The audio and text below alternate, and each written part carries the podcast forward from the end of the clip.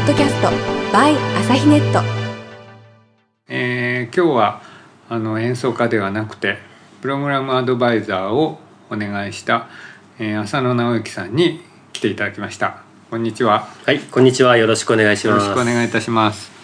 えっ、と浅野さんにはあのその名の通りプログラムアドバイザーとして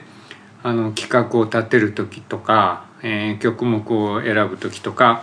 あの演奏家どなたにお願いするといいだろうかとかまあ多岐にわたっていろいろあのアドバイスをしていただきました。はい、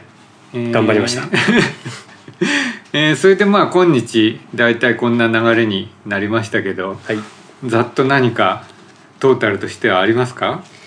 え、あのーまあ念頭に置きましたのは、とにかくその一人でも多くの人に初めてクラシックを聴いていただく場にしたいとえいうことで、え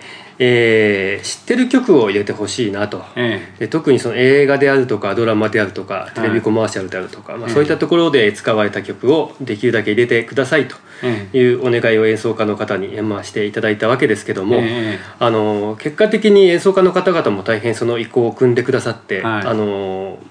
大変有名な第一線の活躍されている方々え。あのたくさんいらっしゃいますけども、はい。やっぱり皆さんその名曲というものに絞ったプログラムを出していただいたので、そうですね、ええとてもそれは嬉しいですね。あの今年で言えば荒川静香さんの「誰も寝てはならぬ」とかね、え。えーっていうものもまあじゃあああいうのがあのオリンピックでやられたと言ってコンサートでパッと聴けるっていうのはなかなか難しいんですけどそういうものも何組かのアーティストが取り上げてくださいましたよね。えそうですね、あのやっぱりとてもパワフルなあのエネルギーのあるメロディーなので、ええ。まあ、これを例えばオリジナルは歌なんですけども、はい。歌でも聴けるしバイオリンでも聴けると、まあ、いろんなその形で聴けるというのはとても楽しいことだと思います。そうですね、はい。えーだからまあそんなことで普通に単に、あのーコンサートにパッと行ってもなかなか聴けないような内容のものが随分並んでたんじゃないかとこちらは思ってるわけですけれども。そうですね。それであのまあ浅野さんはその CD の世界でのご経験が非常に多いわけですけれどもなんとなくそのこう僕らは CD 業界の中にいるわけじゃないからあの本当の意味の売り上げとかはよく知らないんですけれどもざっと表に出てくる情報を見るだけでもあの誰々作曲の交響曲第何番とかそなたの第何番とかっていうものよりもあのベスト100とかあのオムニバス型というかあの聞き慣れた商品を組み合わせたようなアルバムがそのベストセラーというかチャートの上位になってることがまあ非常に多いような気がするんですよね。そはいそういうその流れっていうのは今実際のところはどんな感じなんですか？ええまあ正直なところいわゆるクラシックの CD ですと、えー、大体1,000枚とか2,000枚とか1年間の売り上げが、まあ、1万枚売れると大ヒットというレベルなんですけども、はい。これ当然ポップスとはやっぱり桁が全然違うんですね。そうですよね。で、まあ、昨年の秋頃から出始めたのがその6枚とか10枚に100曲入れちゃいましたと、はい。あるいは101曲ありますと、えで値段は3000円ですと、えはいはい。でこのお得なセットが出ましたところ、うん。まあ、20万とか50万とか、はい。えー売れまして、はい。あのポップスのヒットチャートにあのトップ10に入っちゃうような勢いで、えあのずっと売れてましてですね、はい。まあ、あのいかにそのクラシックのメロディーだと思うんですけども、ええ。こうメロディーの魅力みたいなものにまあこうニーズがあったかと、うん。お客さんそのいかにたくさんの人がこういうものを待ってたのかとええいうことを感じましたですね。そうですよね、ええ。だからまああの普通の一つのコンサートを企画するだけだとあんまりたくさんの演奏家に出ていただくっていうのは経済的にも無理ですから、えあのそういうまあそういう今おっしゃったようなことで示されるお客さんのご意向に応えるっていうのが難しいんですけれどもまあこういうフェスティバルという形でしかも今回のように101個まとめてできるっていうような機会だとあの今おっしゃられたようなお客様のご意向にある程度そういうことができると思ってまあそういう CD の売り上げなんかにえー示されるヒントもあのこれに組み込んだというようなことがあるわけですけれども、ええまあそうなんですね。あの例えば普通のコンサートでも CD でも大体その一つの曲として、えー聴いてくださいという形で売り出すわけですね。CD は70分、ええ。80分ぐらい入りますから、はい。まあ、交響曲が3つぐらい入ったりすると。ええ。ーだけどその曲あるいはその演奏者が特別に好きだという人以外はええ。実はそのコンチェルトの第2楽章モーツァルトの21番ですね、ピアノ協奏曲はい有名な、えー短くあ、えーと美しく。美しく燃え。え燃え。ー萌え系の曲なんですけども、はい。まあ、ここだけ聴きたいという人がいらっしゃるんだけども、普通の CD ですと、い、やいや21番全部聴いてくださいよと、ではい。はい。20番もついてて3000ですよと。えいう形になりがちなところ、ええ。このいわゆるいいとこ取りの CD では、はい。はい。えーまあ、21番の第二楽章だけといったこういいとこだけ抜き出して、まあ、100曲集めてたくさん売れたと。はい。であのコンサートでも同じことが言えると思いまして、ええまあ、一つのコンサート大体休憩挟んで2時間。そうですね。えー大体ですね序曲があってコンチェルトがあってメタモのシンフォニーがあると、はい。えー前菜があって、まあ、あのパスタがあって最後に肉がドンとくると、ええで、えー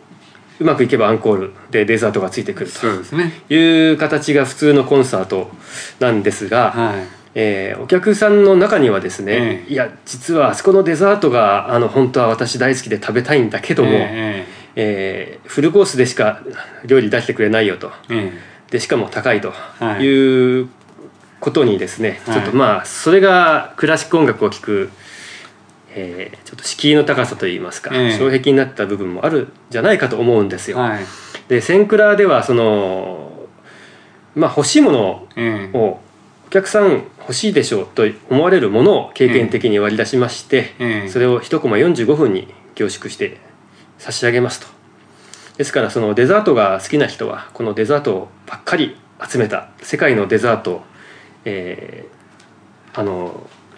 あデザート世界巡りみたいなそういう感じですよね。コーナーを作りあの、ええお肉が好きな人はお肉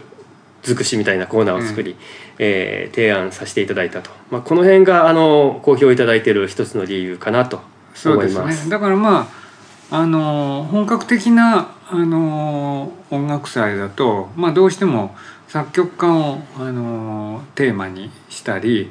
あのある地域とかある時代とかそういうことでまあ切ってあの企画の統一を図っていてまあそれはそれでもちろんあの統一感が出て大変結構なんですけれども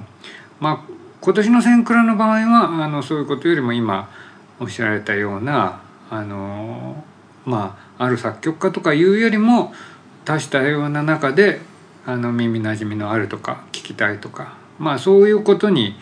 あの絞ったとはい。いう感じですよね。そうですね。それでまああのそうではあるんだけれども、まあ、今年があのモーツァルトの生誕250周年ということになってまして、え。まああの一応クラシック界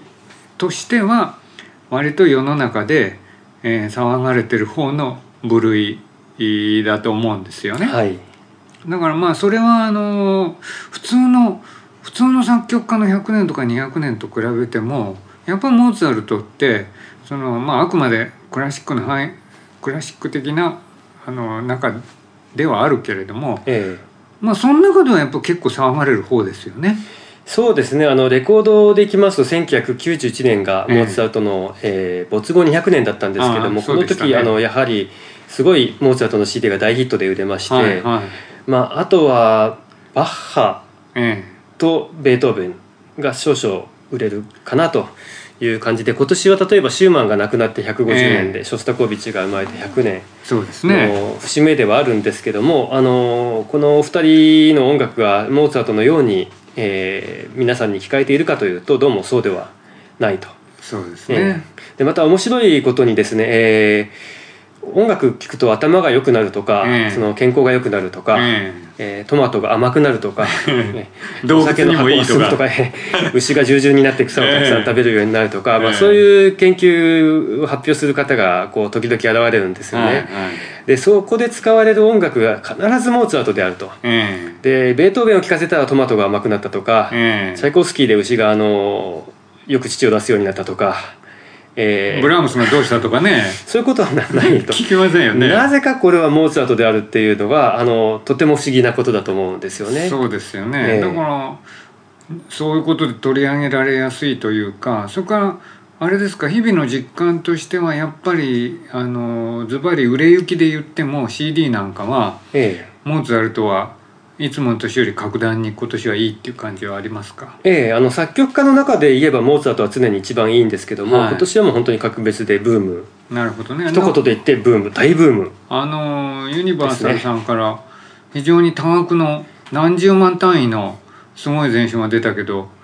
それも結構な数出てるって伺いましたけどね。そうですね。あの何百セットあるいは何何千でしたかちょっとあの、ええ。正確な数字は失念してしまいましたけども、はいはい。あの実は同じあれほど完璧ではなくても同じような前集がその廉価版の輸入 CD でも出てまして、はいはい。まあそれらにお買い求めいただいているお客様も入れますともう本当にたくさんの人がこの前集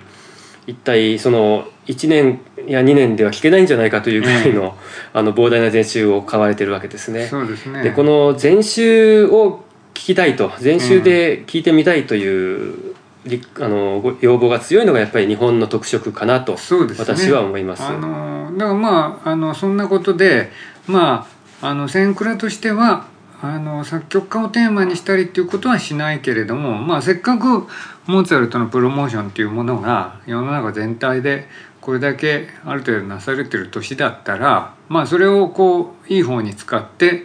あの多少モーツァルトが多めにと。そこだけは多少こうほテーマ性に近いものを持たせたわけですけれども、まあ、ええそれであの今おっしゃられた割とまとめて聞いてみようっていうお客様が CD でも多いということでまあじゃあ例えばそんなものは何かできるかなと思ってまあモーツァルトっていうのは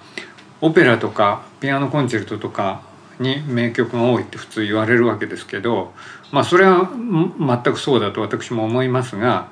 あのまあオペラはなんつったってやるの大変ですしピアノコンチェルトにしてもオーケストラが必要と。それでシンフォニーも素晴らしいけれども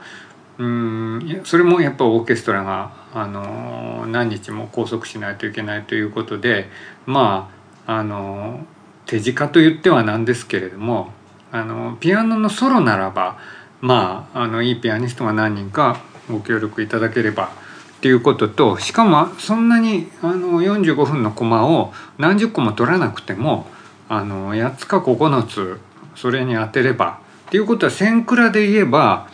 あの9,000円結局9つになりましたからあのまあ浅野さんにこれだけは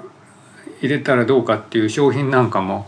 あのアドバイスしていただいて、はい結局 9, 9つのコマにあの収まって、まあ、そうすると9,000円であれだけの大天才の1ジャンルが全部聴けると。はい言うんでまあこれはあの101個の中で9つぐらいそういうのあるのは面白いんじゃないかっていうことになりましたよね。そうですね、うん、あのモーツァルトというのは、まあ、本当に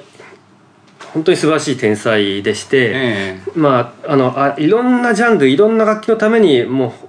ありとあらゆる楽器のためにと言っていいぐらい名曲を書いていると、えはい。で例えばバッハですとあの BWV と作品番号で、まあ、うん1000以上ありますけども、はい。その大半はあのカンタータという教会のためええのお祈りの音楽なんですね。はい。で一方ベートーベンはやっぱり交響曲9曲あってそれが一番有名ですけども、ええ。あの例えば歌ではあのあんまり、まあ、こう言ってはベートーベン先生に申し訳ないんだけども、あんまりみんなに知られている歌というのはほとんどないと。そうですね。えピアノコンチェルトも5曲しかないし、え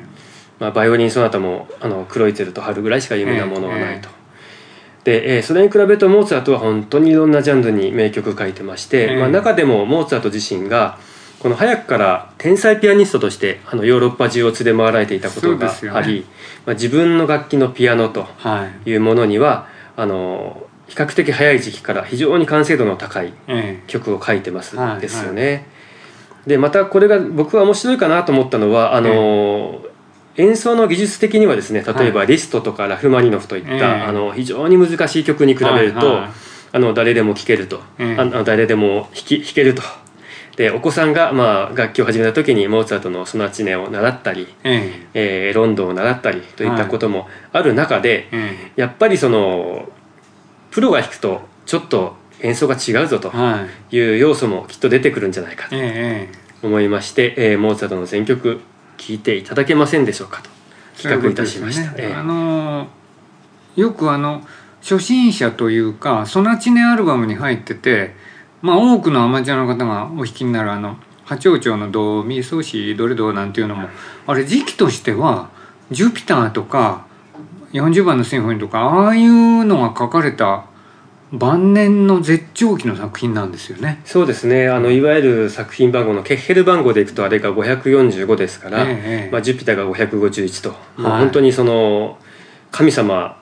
じゃないかと言われるくらいこう三大交響曲を書いていた時期の作品とそうですよね。いうことになるかだら全く不思議ですよね。あの偶然テレビであの小杉優さんがその曲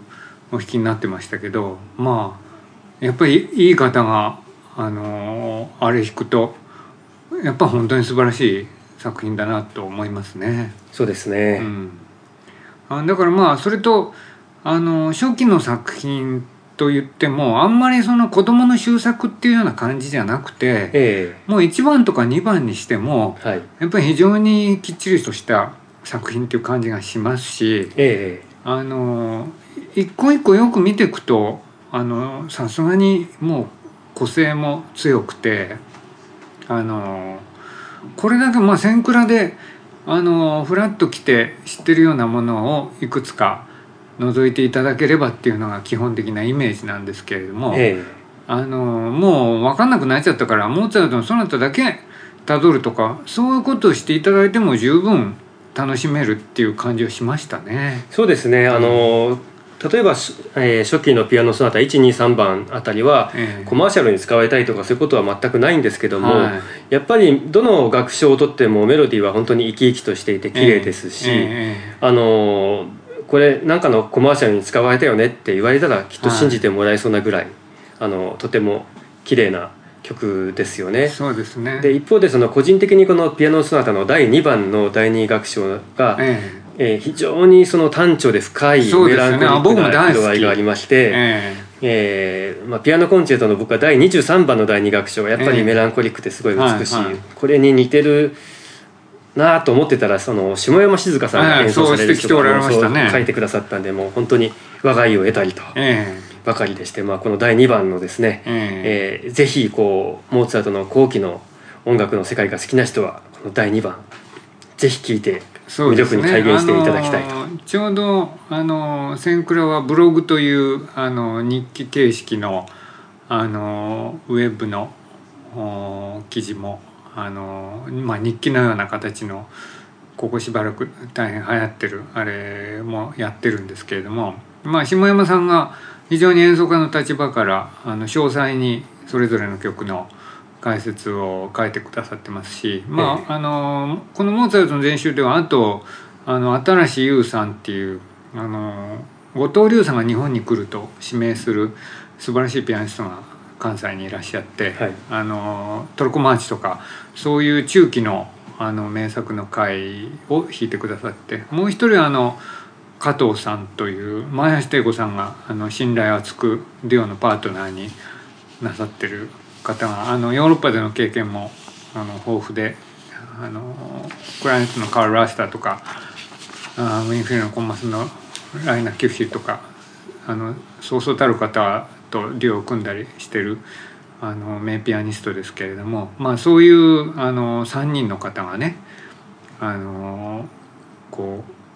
交代でと言いますか、ええ。あの9つの枠を分けてあの,、まあ、あのブログをあの読んでいただければ大きなお分かりいただけると思いますけどもう十分研究して万全の体制で準備してくれてますからこれは本当に楽しみですね。そうですね、うん。あのレあのモーツァルトのピアノソナタというのは、ええ。なかなかこうなんというんですかね。例えばベートーベンの32曲のピアノソナタを全部演奏したり録音したりすしますと、はいピアニストとしてちょっと箔がつくと言いますか、ええ特別な偉大なことをやったという尊敬される傾向があるんですけども、ええ。モーツァルトは全部やってもそんなに尊敬されない、はいはい。箔がつかないんですよね。であのヨーロッパのいわゆる巨匠とか大家とか言われる人の中でもやっぱりモーツァルト、まあ、全部やらないとうん少なくともレコードや評判で聞く限りは全部やってなかったろうなと思う人が大半えの中で、うん。やっぱりこのいわゆる11番のトルコ行進曲付きソナタばかりが有名なんだけども、はい。例えばその10番や12番のことのほか好きだった人とか、まあ、うんクララ・ハスキルですとか、ええええまあ、リヒテルですとか、まあ、そうね。そういう方々いらっしゃいますよえね。で、まあ、今回その取り組んでくださる皆様も、えープロの方々キャリアの長い方々もいらっしゃいますけども、ええー実はこの曲お客さんの前で弾くのは初めてだよっていうことが、まあ、ほとんどじゃないかと、ね。ほとんどの曲については、えお客さんの前で弾くのは初めてじゃないかとええ。思っていまして、まあ、その分あの演奏家の方にこうプロのですね、え腕の見せ場としてのプレッシャーがかかってるんじゃないかと。え そうですね。でまあ、ちょっと意地悪な見方ですけども、ええ。その辺をですね私は大変楽しみにプロの方がどう料理してくださるのかなと。ええ。いうのを楽しみにしております。そうですね、はい。それでその前週があのベーシックにあってそれでその清水和音さんとかあの中道優子さんとか、ええ。あのそういう方があの本当に自分のお好きな曲をピックアップして散りばめてくださってますから、はい。まあモーツァルトをあれこれあのつまみ食いしていただくっていうのは今年の千倉の、まあ、大きな楽しみになるんじゃないかと。はい。うん思いますね。そうですね、まあ、あとそれとですねモーツァルトは実はそのチェロのためのチェロソナタを書かなかったと。はいはい。いうのがありまして、ええ。まあ、チェロチェリストにちょっととってはピアノトリオがありますけども、はい。ちょっとモーツァルト悲しいじゃんっていうのがあるんですが、その中でチェロとファゴットのためのソナタというはいはい。非常に変わった曲を1曲だけ書いてるんですね、ええ。それを長谷川さんが発掘してきてくださって、まあ、チェロとピアノで弾いてくださると。いうことがね。はい長谷川陽子さんですね、あのーまあ、これはもしかすると、えー生演奏を聴く機会というのは最初で最後まあ最後かどうかはそう人によると思いますけどもですね。そうですよね。まあなかなか探しても聴けない曲ではないかとええ。思いますね、そういった楽しみもありますですね。意外なモーツァルト。だからあのちゃんと演奏家の方もあのポピュラーな曲をあのなるべく取り上げてくださってる間にね、はいそういうちょっとピリリとあの面白いものもあの挟んでくらくださっていてまああの本当に出したようなプログラムに至ったなとはいいうのが実感ですね。そうですね。まあ、あの話をですね前週にこう戻しますと、はいまあ、この「センクラ」というのがこうある種、えーシネマコンプレックスですね。シネコン式で、シネコン式でまあね。普通のコンサートは夜7時から9時までの2時はい間というのを、まあ、センクラの場合は朝から晩まで。しかもはい。あちこちの会場で同時並行的にええやってると。でまあ、ある意味この仙台という一つの大きな、えーシネコンに来れば、、はい。ろんなコンサートをはしごすることができますよということ形になってるんですよ。でそのとですよね。え大半はその最初に申しましたように、えこの名曲の商品尽くしのプログラムで終わってるんですけども、はい。まあ、その中で一つこうある種のとこう大河長編小説ええみたいなものもはい。あった方がいいんじゃないかと、はい。実は私思いまして、はいモーツァルトのピアノ・ソナタを全集を提案させていただいたのもそういう背景があるわけなんですね。すね。えーと申しますのもやっぱはいりその、モーツァルトいかに神童天才であったとは言っても、ええまあ、最初のソナタを書いたのが19歳と、はい。で亡くなったのが、えー、35歳そうですねで。すか36歳でしたか、はいそのくらいで亡くなってるわけですが、この間にやっぱり進歩と言えるものがあるわけなんですね。そういうことですねえ大体後に行くほどちょっと複雑になってきて、ええ単純には割り切れないようになってくると。はいはいでその中でさっきおっしゃった八王子のソナタみたいなあのものすごく脱力したものも出てくる、はい。はい。でこれはやっぱり、えー最初のソナタから最後のソナタまで一緒に付き合ってみて、なんとなくそのああ天才でも最初からやっぱり天才だったけどもえやっぱ天才なりに年取るとえ変わるんだなそういうことですね。ええこういうのが見えてくる部分もあるわけはい。なんですよね。はいえでモーツァルトの没後の200年の1991年の時には、ええー東京で交響曲の全曲やりまし1041たね曲を演奏会ありましたし、うん。えー弦楽四重奏曲の全23曲の連続演奏会もあったんです、ええで私はその両方ともチケットを買って、はい。えー何回か行きそびれましたけども行きましてですね、はい。まあ、やっぱりこう通して聞くことのこう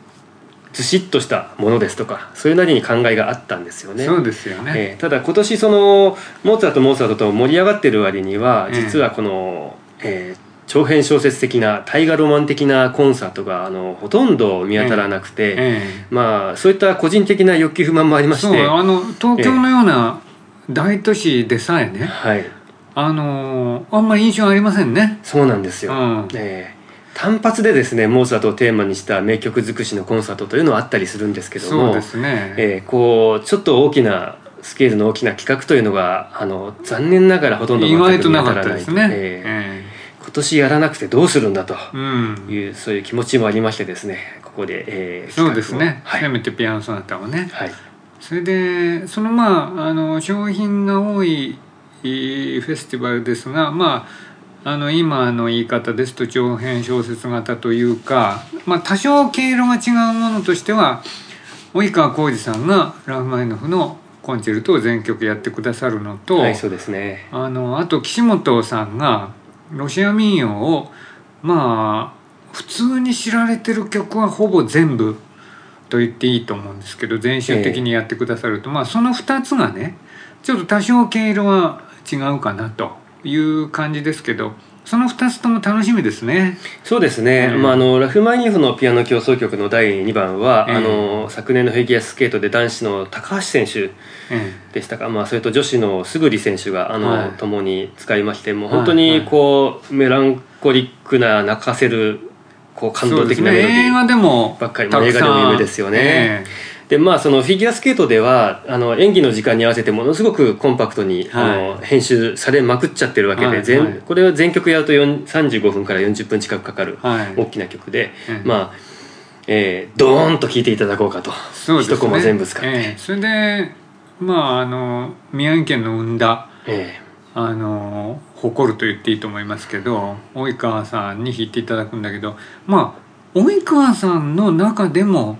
ラフマニノフは合ってるという感じがしますね。えーあの及川さんこのラフマニノフというのはものすごい手の大きな人で、ええ。えーまあ、もちろん自分を基準にして曲を書いたからすごい難しいんですけども、はいはい。及川さんがラフマニノフの曲が大好きでですね、このええ演奏するとその手の形とか、ええ。指の置き場所がこう快感であると、はい、そこからもう手からエクスタシーが伝わってくるんだってことをおっしゃってましたですね。おっしゃってますね、ええ。それであとご自分が本番やって疲れ果てて、えー帰ってくる時も iPod でラフマニノフの2番のシンフォニーを聴きながら帰ってきたってブログに書いておられますけどえまあやっぱりあの本当にラフマニノフはお好きみたいですね。えまああの言っちゃなんですけどね、まあ、及川さんもラフマニノフもちょっとあのネクラなところがあるんじゃないかと思うんですよね。こう、えメランコリックなズドーンとしたものが。やっぱりロシアですね。ええロシアですね、ええ。そういうものが好きだと。はい。いうことはなんか及川さんの演奏姿ものすごくこう没入して惹かれますよね、そういうものからも、ええ感じますですよね。そうですね、ええ。だからまああのまあそれとあと岸本さんがそのロシアのロシア民謡をはい。まとめて取り上げてくださるっていうのもねあの、ええ。まああの昔と言っちゃなんですけれども我々が小さい頃はあのトロイカとかねはい。ああいうのっていうのはこうなんか誰でも知ってるう唱歌みたいな感じがしてましたけどもだんだんこうあんまり聞かれなく歌われなくなってきてちょっと今の若い世代ではあのロシア民謡ちょっとあんまりピンとこないかもしれませんけれどもあのまあそういう中でやっぱり残ってるいい曲っていうのがいくつかあって、まあ、それまとめて聴ける非常に貴重なチャンスということでだからまあご年配の方は多分ノスタルジーというかはい。懐かしさを感じていただけると思うしまあ若い方にとっては新鮮なあのなんていうかな唱歌というかポップソングと言っていいかもしれないけども。そうですね、まあ、え。えあの平井さん我々とおっしゃいましたけども、ま あ失礼しました。私と平井さんとの間には親子 親子ぐらいの年代の開きが。それはまた大げさな。ありまして。まああのまあ、歌声喫茶というのが大変ブームになっていた時期があると。昔あええ。あったらしいですね。はい。まあ、でその時にまあ何を歌っていたかというとロシア民謡であったと。ね。で要はこのラフマニノフもそうなんですけどもね及川さんが大好きだとおっしゃった交響曲第2番にしてもしかりでこうメロディーが非常に息が長いメロディーでかええ。つちょっとこうメランコリックで単調に傾いた部分があると、でこれがそのやっぱり日本のあの民謡であるとか子守歌であるとか、そういった部分に非常に近いはい感情を僕は感じるんですよね。でまあ、それがやっぱり日本人に受け入れられたのではないかと。えー思います。でロシア民謡は、まあ、あのあまりにもポピュラーになってしまってあの、ポップスとして編曲されてそっちの方が有名になっちゃった曲もあると、ねえええ。いうことですし、まあ、あのロシア民謡といえば日本では岸本さん、そうですね。本当に次に誰が思い浮かべていいのかわからないくらい、うん。ねダントツの第一人者ですので、CD も確か出た時はベストセラーに並んでたしはい、あのコンサートもき切符が手に入らないとかあのオーケストラの追加公演やろうかとかね、ええ。そういう話を聞きましたけれども、はい。だからまあ一応あの千倉全体としては親しみやすい商品が散りばめられていてあとあのドーンとモーツァルトの全集とかあのロシアものとか、まはい。あそういうものも入っていると。そうですね。そんな感じですよね。ええ。まああのそれと歌の方もですねあのやっぱり実力のある方そうですね。だいぶ来ていただいてまして、まあ、あの個人的にはこのクラシックというのはちょっとインストな曲というイメージが皆さん多いかと思うんですよ、ええはい。で私も聴き始めの時はどうも歌はちょっと不純であると、どうしてもええ。インストに行きますよね。いきますね、はい。やっぱりこう歌詞がついてる分ですね。なんかこう分かりやすすぎるというか、ええ。歌謡曲に近いというかね。ええ。でこっちとしてもその他にあのなんか自分の気分のですね、ぶつけようがないと言いますか歌詞に全部世界が抱えてるんで、えちょっとなっていうのはあったんですけどもあのまあ聞いていくに従いましてこのうん。やっぱり歌とそれにつけられた伴奏のピアノとの掛け合いですとか、ええまああのもともとそのクラシックの有名作曲家の方あるいはバイオリンとか楽器のものすごい名人の方は結局何を理想としてるかというと、え歌うように弾けたらもう最高だということを言ってまして。まあ、こう知れば知るほどにと言っては僭越ですけども、ええやっぱ歌は原点でありそういうことですね。ええ一番厳しい世界であり、うん。頂点でありということは感じますね。そうですね。だからはい。あの先生が弟子をレッスンする時一番使う言葉ってもっと歌ってっていうのは、はいそうですね。よくおっしゃってますから、ええはいだからまああの千倉でもねあのやっぱり今あのおっしゃられたようなことで歌は欠かすことができないと。はい。いうんで、まああのスケジュールが折り合う限りあのなるべくいいい方にね、えーお声をかけた。つもりですけれども。そうですね。でまああの普段クラシックを聴かれていない人にとってはですねやっぱはい。音楽イコール歌だと思うんですよ、そうですね。ただその歌というのはやっぱりポップスの歌であると。そうですね、ええ。で CD やラジオでもお聞きになっている方多いでしょうし、はい。カーステなんかでかなり大きな音量でかけてらっしゃる方いらっしゃると思うんですけども、あのクラシックのコンサートでは当然そのいわゆるマイクとか、はい。PA と言われるものは使いませんですよね。はいはい。でまあ私がその非常にびっくりしたのはクラシックの音楽家の方がですね、ええものすごく高い音が出る、ええものすごく大きな声が出ると、はでものすごく息が長いと、いはい。はいでこの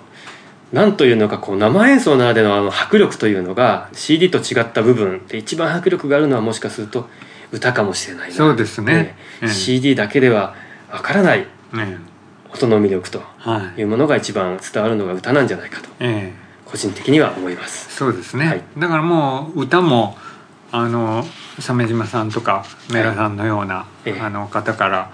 あの仙台の誇るいろんな方からそれからちょっと変わり種としては林坊先生林望さんがはいはい。あのご自慢のバリトンをあのそれでまあこういう文学者があの歌も単に好きっていうレベルじゃなくてもう本格的なレッスンを何年もあの続けておられていてそれでまああと言葉の読みの深さっていうのはもちろんだと思いますから、まあ、歌のいろんなコンサートにもね、ええ。えーぜひおいでいただきたいと思いますよね。そうですね。特に林坊先生も僕はあの怖いもの見たさといってはもう本当に失礼なんですけども、えあの正直なところプロの演奏家の方はやっぱり、あのある程度レパートリーを広げてこなしていかないといけないと、ええ。で音楽で食っているわけではない方の場合は、ええ。はい。自分の好きな部分をあのレパートリーを、えー極めていけるといそう部分がありまして、まあ、それをプロの方からうきちんと受けて育てたテクニックでもって、その自分のこだわってる部分を徹底的に突き詰めていくと。ええ。えーこういうあり方はですね、えーええ。本当のプロの方には望めないあのあるある種羨ましい音楽家のあり方だと思いますそうのでですね、まあそれでこ林坊先生なんて特にその、まあ、音楽っていうのが、まあ、ある面で言うとね非常にこう前衛的に突き詰めていく方向に作曲の理論なんかは行き行きやすいけれどもまあ自分はそういうことではなくて分かりやすいものを徹底的に深めたいと。い。いうようなことをおっしゃっててまあ千倉のテーマともあの着せずしてはい。近いところにいらっしゃるというかね、ええ。だからこの二コマもお目玉というか楽しみですね。そうですね。あっと驚くような歌を聴かせていただけるんじゃないかと、そうですね、えー期待しております、はい。じゃあまあそんなことであの浅野さんにはいろいろお世話になってありがとうございました。あいえこちらもいろいろとありがとうございます。あのフェスティバルが続くようでしたらいろんなアドバイスをずっとお願いしたいと思いますけれども、はい。まあともかくあのこういうみんなのアイデアの結集したそれからあの演奏家の方も知恵を知恵と力を振り絞った結果ですから、はい。ぜひ皆さんあのたくさん置いていただきたいと思います、はい。ありがとうございました。こちらこそありがとうございました